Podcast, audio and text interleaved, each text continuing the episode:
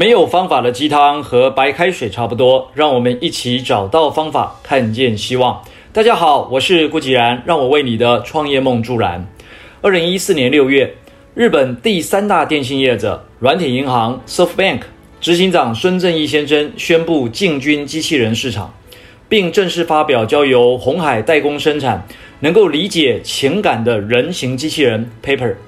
郭台铭先生更亲自赴日为双方携手合作的机器人站台。郭先生说，过去两年与孙正义密切合作，双方花时间共同发想创意与热情。今天看到软银的机器人发表，正是改变世界的时刻。软银创办人孙正义先生在读大学三年级的时候，就已经想好他的人生蓝图五十年。三十岁以前要建立自己的事业，并且光宗耀祖；四十岁以前要拥有至少一千亿日元的资产；五十岁以前要做出一番惊天动地的大事业；六十岁以前事业登峰；七十岁以前要把事业交给接班人。很少人能够像这样笃定地去规划自己的人生，尤其是能够在这么年轻的时候，而孙正义的事业。一切都按照这个规划进行。在日本，软银提供了所有互联网应用与服务，包含最受欢迎的搜寻引擎雅虎搜索，它打败了谷歌。那拥有电子商务拍卖网站，也就是拍卖家购物，也在日本打败了 eBay，以及全日本最大的入口网站雅虎日本，又称为门户网站，也买下日本成长最快的移动电信运营商。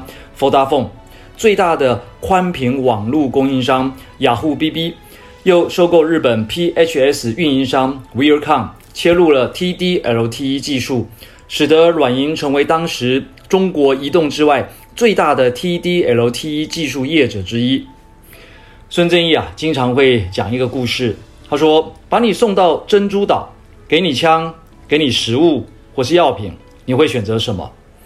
我什么都不会选。”我只选择藏宝图，这是孙正义先生的讲法。那什么是藏宝图呢？就是人生的蓝图，人生的梦想。许多人面对梦想都不太敢想，为什么不敢想？正因为你不敢想，所以你无法明确地往前迈开步伐，你根本不知道该往哪里走。孙正义也不是一帆风顺的成就今日的软银帝国。一九九零年以前的孙正义。几乎是做什么都失败。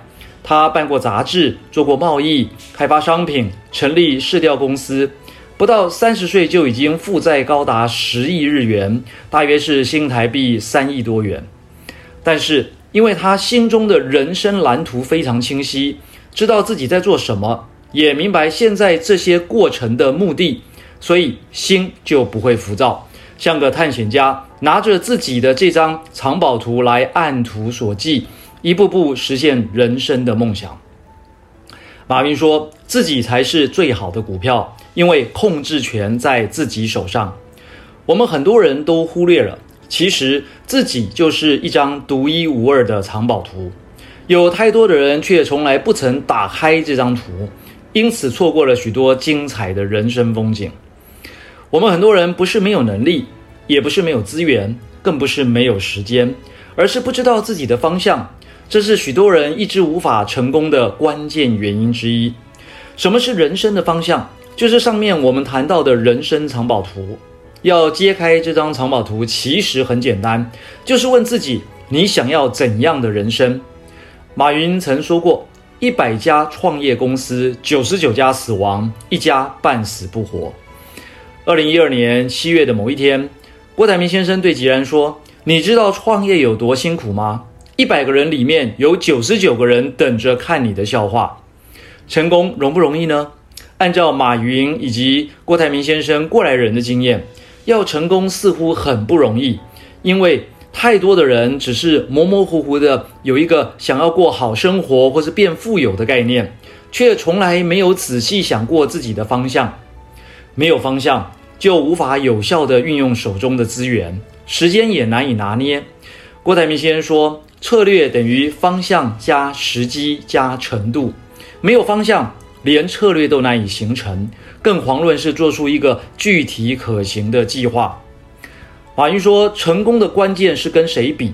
跟昨天比，跟同行比，跟未来比。”我们看到任何一位白手起家的成功企业家，也都是在那个同样的时空环境下，每天都比昨天进步一点点，比别人，尤其是同行多往前进一小步，甚至不断的求变、求新，与未来竞赛。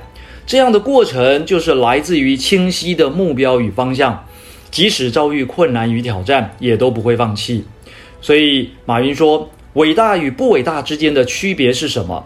就是大家都要死掉的时候，你还可以往前挺一步；大家都要跌倒的时候，你还可以站得住。”回到二零一二年七月的那一天，当郭先生接着问我：“只有一个人不会看你笑话，你知道是谁吗？”吉然也笑着回答：“就是你啊。”郭先也笑了：“对。”只有我不会笑你。